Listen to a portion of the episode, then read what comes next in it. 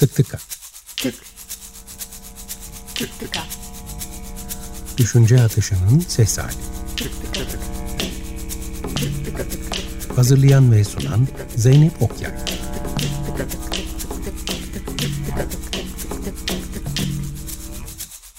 Tık tıka. Tık Tıka iki haftada bir güncellenen radyo programı. Tık ve tık tıkalardan oluşur. Konuşmalar bazen monolog halinde ilerler. Tek başlarına birer tıktırlar. Tık tıkada ise iki veya daha fazla sayıda birbiriyle etkileşime girmesi muhtemel kişi buluşturulur, paylaşıma davet edilirler. Tık tıka Zeynep Okyay tarafından kurgulanıp sunulur, Açık Radyo tarafından yayınlanır. Stüdyo ses kayıtları ve düzenlemeleri Ali Uygur Erol'a, görseller ise Selin Atiye aittir. Merhaba ben Zeynep Nur Ayanoğlu, namı diğer Nur Ayan kızı. Bu bir tık. Tık zor, düşüncelerimi ipe dizmek zor. Bir bir peş peşe dizmek ya da dizileni tesbih gibi çekmek zor. Aklıma üşüşen düşünceler yürürken, izlerken, yemek yerken, konuşurken çünkü konuşurken de aklıma başka şeyler üşüşüyor.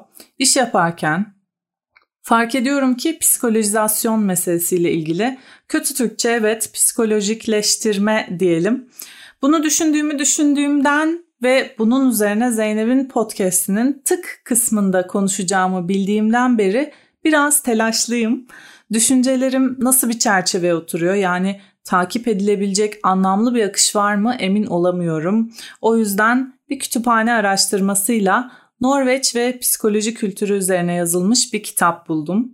Routledge'dan 2018'de çıkmış. Kitap bana dayanışma duygusu verdi. Bu diskurun, bu söylemin nasıl sorunsallaştırılabileceğine dair bir fikir edindim en azından. Başlıyorum. İnsan ilişkileri gündemimizde hep birinci sırada. Romantik hayat, iş hayatı, aile hayatı. Son birkaç yıldır ama özellikle bu yıl arttığını gözlemliyorum benim çevremde. İnsanlar kendini salt psikolojik bir varlıktan ibaretmiş gibi algılıyor sanki. İnsan ilişkilerinde yalıtık bir psikenin içinde geçiyormuş gibi algılıyor sanki bu şekilde anlamlandırmaya, algılamaya e, çok meyilli olduğunu görüyorum insanların. Bir bedene sahip olduğumuzu unutuyor gibiyiz. Yani bunun içine hareket etmemekte giriyor. İyi beslenmemekte veya kendini şımartmamakta diyelim yerine göre. Sınırlarını bilmemek, kafasının içine hapsolmak. Çok görüyorum. Siz de görüyor musunuz acaba? Aynı dertleri paylaşıyor muyuz bu konuda? Ben meselesini dile getirebilen biriyim. Dile getirmeyi seçtiğimde de kemküm etmiyorum, etmediğimi düşünüyorum. Ha tabii ederim ama dürüstçe yani karşımdaki benim kemküm ettiğimin farkında olduğumu bilir. Belki kendimi konuşurken duymak istiyorumdur çünkü o sırada dolayısıyla kemküm de edebilirim. Peki bu açıklıkta biri var diyelim karşımda. Ben bu birini psikolojikleştirirsem ne olur, ne yaparım? Onu bir çekmeceye atarım. Dinler dinler şu musun bu musun der ama bunu daha yüksek kavramlarla yaparım. Ki bu entelektüel şiddet al sana benden de bir yafta. Mesela kaçıngan bağlanma bu derim veya narsisistik kişilik özelliği derim. Oh mis bu sormanın psikolojikçesi bence. Galiba eskiden gazetede ne okusa, televizyonda ne seyretse inanan, sonra sonra bu tabii Facebook'ta ne okusa inanana dönüştü. Boomer tabir edilen kişiler gibi ki ben 88 doğumluyum. Bizim neslimizde de kendi kafasının içine sıkışma ve bunu psikoloji terimleriyle estetize etme durumu söz konusu.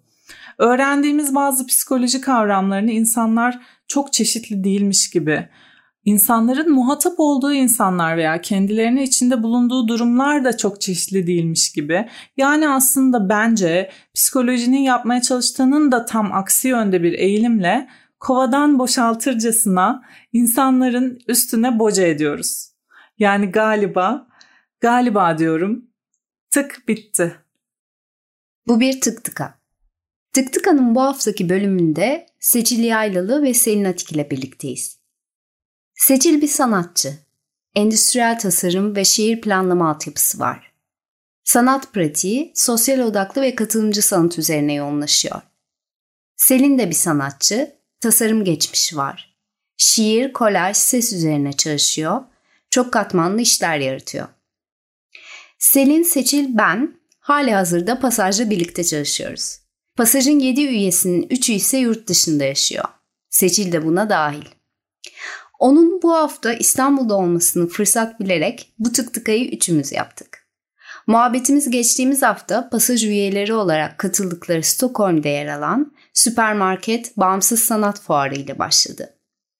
Daha önce 2015'te ve 2022'de katılımcısı olduğumuz fuar satış yapmaktan öte ilişkiler kurmak üzerine odaklanıyor. Forum bölümü ve konuşma programlarıyla bu niyeti daha da güçlendiren fuara bu sene Pasaj bir yuvarlak masa buluşmasıyla katıldı. Seçil ve Senin bireyselliğe karşı kolektiflik başlıklı bu etkinliğin deneyimini aktardıktan sonra kendi kolektiflik algımızı ve birbirimizin pratiklerine müdahale olma durumlarımızı değerlendirdik. İyi dinlemeler. Nasıl geçti? Bence çok güzel geçti. Tam bir yuvarlak toplantı yani masa toplantısı diyemeyiz ama e, aslında bir sahnede yapmamız gerekiyordu. Ama biz sandalyelerle böyle yuvarlak bir düzeneye oturttuk onu. Elimizde kağıtlarımız vardı. Biz bir e, giriş yaptık, kendimizi tanıttık.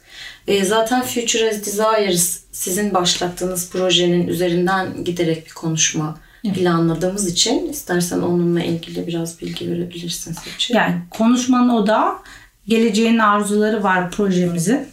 Ee, sanatçılar tarafından nasıl algılandığını üzerek onların ekleyebileceği neler var onun üzerinden genişletmek amaçlıydı. Hı hı. Ee, bireysellik, bireyselliğe karşı kolektiflik üzerinden bir tema ortaya koyduk. Tabii bizim değinmek istediğimiz bazı temalar vardı ama şey diye düşündük. Yani biz anlatacağımızı birlikte onlardan gelen fikirleri toplamaya çalışalım ve bunun içinde çok böyle teknik dil kullanmamaya çalışalım. Daha açık bir dil olsun ve onlar da bize e, akıllarına gelen bizim şimdiye kadar düşünmediğimiz belki bazı temaları, konseptleri e, konseptleri söyleyebilirler. Hı hı. Onun için de senin dediği gibi yuvarlak bir e, sandalye düzenlemesi yaptık. Çok da büyük yapmadık ki insanlar geldiklerinde dışarıda kalm e, yani böyle daha samimi bir ortam olsun. Ve e, kağıt ve kalem verdik herkese. İlk önce kolektiflik ve bireysellik üzerine düşünüyorsanız aklınıza ne geliyor diye sorduk. Hı hı. Aklına gelen insan A4'te yazıp yere bırakıyordu. Hı hı. Evet. Yani böylelikle böylelikle ortada bir e, konsept ve e, anahtar kelimelerden oluşan bir havuz oldu. Hı hı. Sonra da herkes mikrofonu alıp e, kendi yazdığı kelimelerin nereden çıktığını ya da nereye gittiğini ya da işte ne bileyim tıkandıkları yerleri, yaşadıkları problemleri ya da kolektivitenin nasıl olması, nasıl işlemesi gerektiğini, bireyselliğin nerede durduğunu herkes kendi yaşadığı tecrübe göre anlattı. Hı hı. Dolayısıyla çok dolayısıyla çok e, değerli bir paylaşım oldu. Katılımcılar kolektivite veya bireysellik üzerindeki düşüncelerini anlatırken, yazdıkları anahtar kelimeleri anlatırken biz de soru sorduk ama diğer katılımcılardan da rica ettik ki onların da merak ettiği konular varsa onları sorsunlar diye. Mesela şey konusunda çok ilginçti bence. Nasıl bir metotla çalıştıklarını görmek. Yani nasıl e, sorunları çözmekten çok yürüyüş nasıl işleyişleri olduklarını görmek benim için mesela çok keyifliydi. Çünkü bizim düşünmediğimiz ve model olarak görmediğimiz yeni yöntemler yaratmışlar. Hı hı. Evet. Yani hmm. hakikaten veya biri şey deyince de ha peki sen niye onu yapmadın? Ben mesela kolektif değilim. Kolektifte çalıştım ama şimdi çalışamıyorum dediğinde de biri bizi de böyle yani diğerleri de niye acaba nasıl şu iyi tarafı kötü tarafı bu tam böyle aslında istediğimiz e, kıvama geldi. Evet. Ama zaman çok da yeterli değildi. Sonraki günlerde konuşma şansınız oldu mu? Tabii. Hani Ay, bireylerle konuşma şansımız oldu ama biz kayıt alıp bunu bir metin olarak da onlara hem geri gönder, göndermek hem de kendi kullanacağımız araştırmada kullanmak istediğimiz için hı hı. onları kayıt dışı oldu tabii ki. Evet çünkü zaman yetmediği için herkes hani olay bittikten sonra dediler ki tam üzerine konuşamadık. Böylece herkesi Botum'da ziyaret edip ayrı ayrı üzerine konuştuk. Daha da aslında derinleşti oradan sonra. Ee, anahtar kelimelerden hiç düşünmediğimiz anahtar kelimeler çıktı mı? Yani biz mesela anladığım kadarıyla daha böyle kavramsal olarak baktık. Daha büyük e, şemsiyeler altında toplanan anahtar kelimeleri seçmeye çalışıyorduk. Teorik gibi. Teorik evet. Aha. Ama burada böyle daha birebir kelimeler çıktı. Yani e, çıkmıştır kesin. Ama yani hiç düşünmediğimiz anahtar kelime yok. Onun bir ucundan tutuyor, öbür tarafından tutuyor. Belki sorumluluk yani sorumluluğu hep düşündük ama o sorumluluğun belki insanlar için bu kadar önemli olabileceğini düşünmedik. Mesela güven, güvenin dışında da saygı. Mesela biz saygıyı hiç o kadar ön plana atmadık, koymadık mesela. Hmm. Tabii o da bizim kolektifimizin dinamiğinden kaynaklanıyor. Yani sonuç olarak biz e, hatırlıyorsan işte 2013'te aramıza katılan iki kişi bu kolektifte nasıl iş yapılır siz ne biçim birbirinize davranıyorsunuz deyip terk etmişti bizi.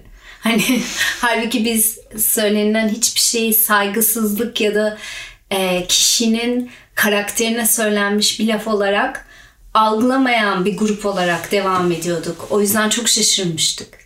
Hani kolektif çalışma şekilleri çok enteresan olabiliyor. Evet.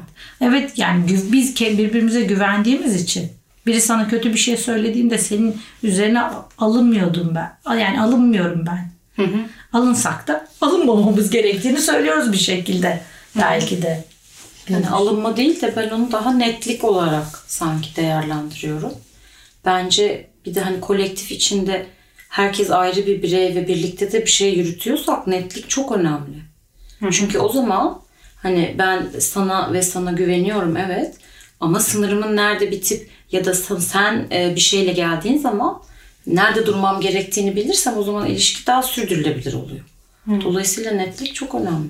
Netlik de ama yani şimdi şey kriz anını düşünelim. Sinirleniyorsun bir şey söylüyorsun.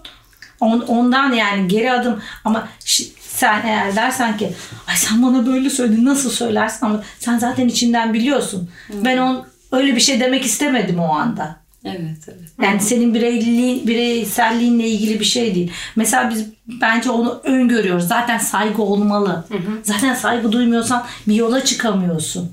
Yani Hatta bu bireysellikten öte e, hani bazen birbirimizin yaptığı işe bile müdahil oluyoruz ya yani ne bileyim bunu böyle yaparsam biraz klişe olur. İşte e, şurada bir daha mı düşünsen bunu gibi aslında birbirimizin işine bile e, el attığımız noktalar var ve o, orada bile aslında e, duygusal olarak çalkantılı bir şey yaşamıyoruz ekip olarak. Yani um, Evet. belki de başka bir e, grup içerisinde, başka bir kolektif içerisinde bayağı sorun olabilecek bir şey bu sanatsal e, işine e, direkt yorum yapmak. Ama çok değerli bir şey. Yani sonuçta yani seni bilen birinin senin işine yorum yapıyor olması çok önemli bir şey. Çünkü senin gözünden işe bakıp senin üretim şeklini yorumlarda bulunuyor. Yani çok bulunacak bir şey değil aslında bence. katılıyorum. Yani keşke Yani- daha fazla gruplar daha fazla bu şekilde çalışabiliyor olsa. Hatta bir ara böyle bir toplantı sistemi kuralım diye de düşünmüştük.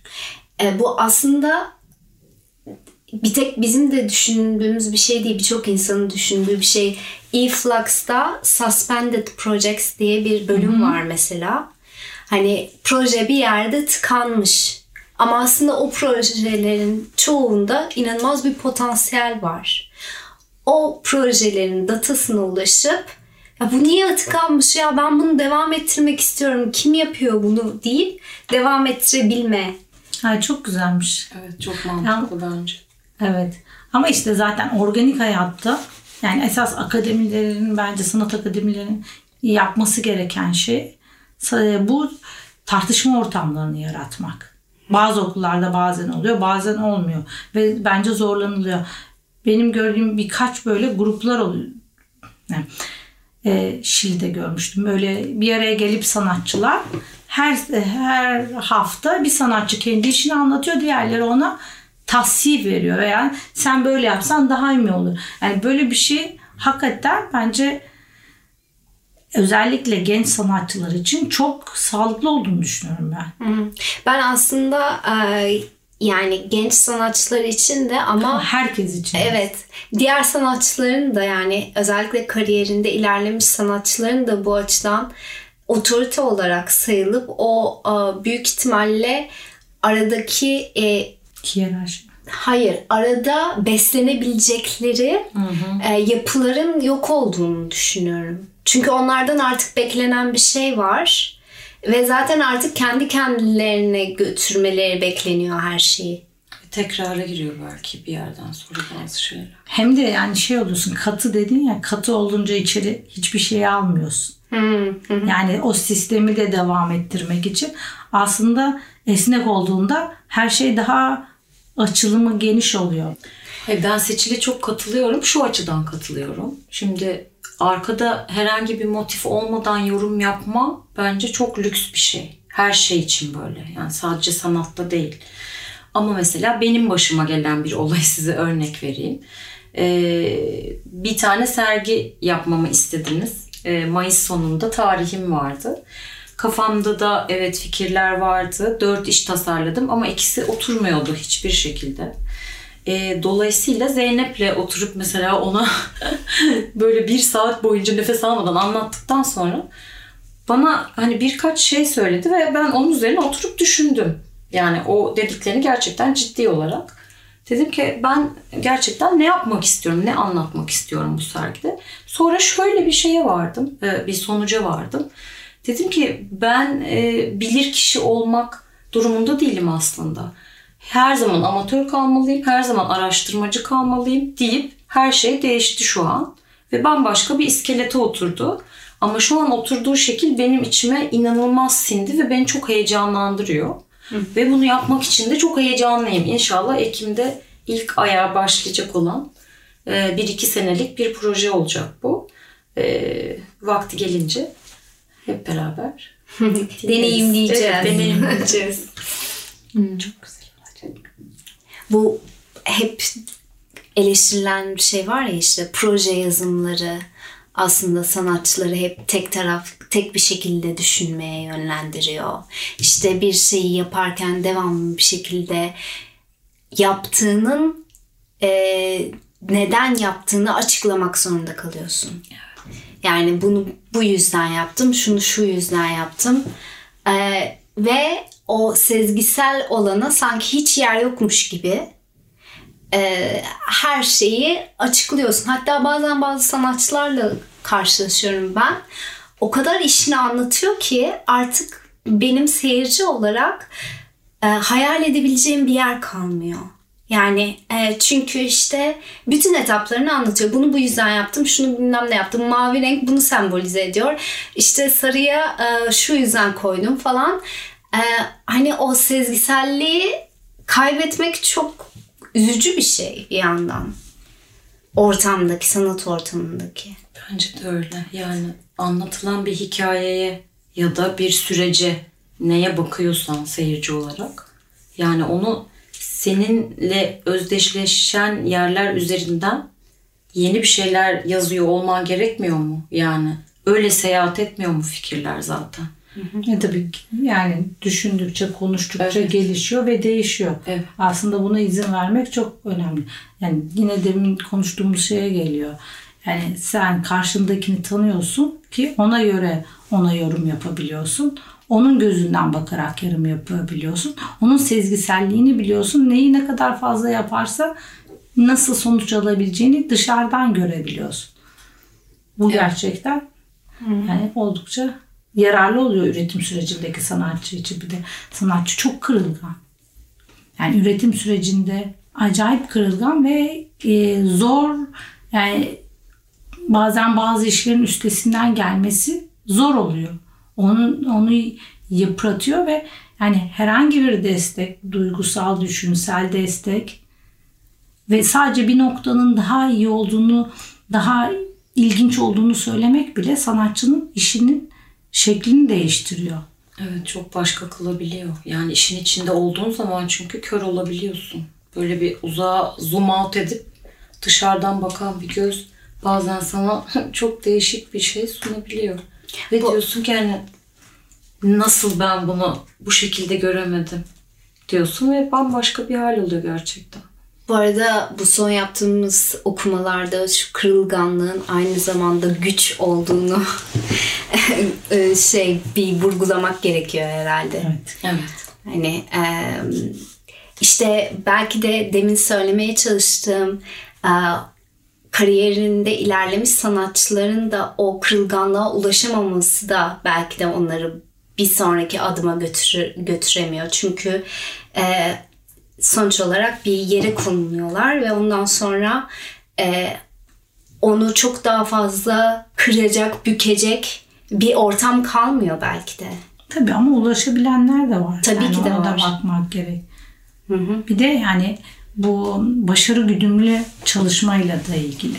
Yani her yaptığımız iş her zaman harika olmak, çok başarılı olmak kendi açımızdan bile değil. Yani deneyimli daha, daha çok deneyimleyebilmek için aslında o başarıyı o kendi için, kendimiz için olan tanımını bile bir şekilde üretim sürecindeyken çıkarmak gerekiyor akıldan.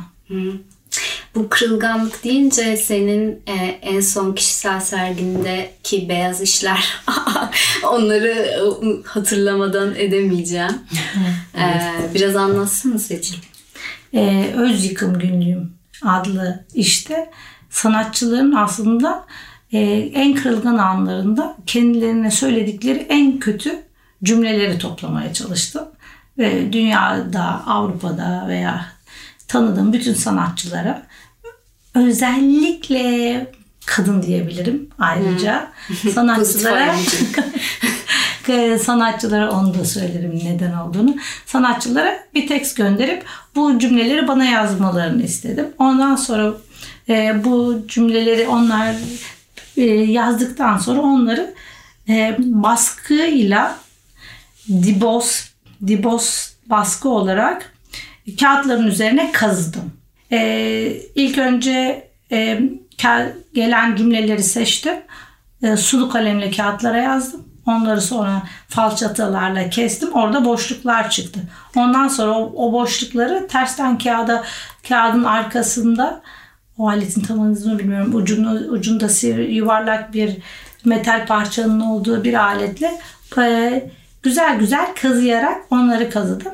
E, üst, e, bu cümlelerin üstüne de daha önce yıllarca topladığım e, mıhlar vardı. Eski el yapımı çiviler. Onlardan da tam tersi yöne başka bir baskı yaparak ikisini eşleştirdim. Ve de mesela hepsi de e, ağaçların içine girmiş, kullanılmış mıhlardı. Belki onu da söylemek gerek. Hepsinin şekli farklı. Zaman içinde e, ahşaplardan ahşaplar ya, ya, ahşaplar yandıktan sonra çıktıkları için zaman içinde hareketleri ahşabın hareketiyle o mıhın da hareketi değiştiği için hepsinin şekli farklıydı. Kendine özeldi. Yani aslında fikir de şeydi. E, her e, bizi yıpratan söylemin kendine özel güzelliği de var. Ve aslında bunu dile döktükçe belki bir şekilde bunlardan kurtulabiliriz. İkinizde aslında belirgin olan bir şey daha ki pasaj üyelerinde Elif'te de var bu ama bende yok mesela. Materyallere olan heyecanınız ya. Böyle deliriyorsunuz ya. bir de işte küçük deneyleriniz var ev içerisinde falan. Senin de var Sürekli.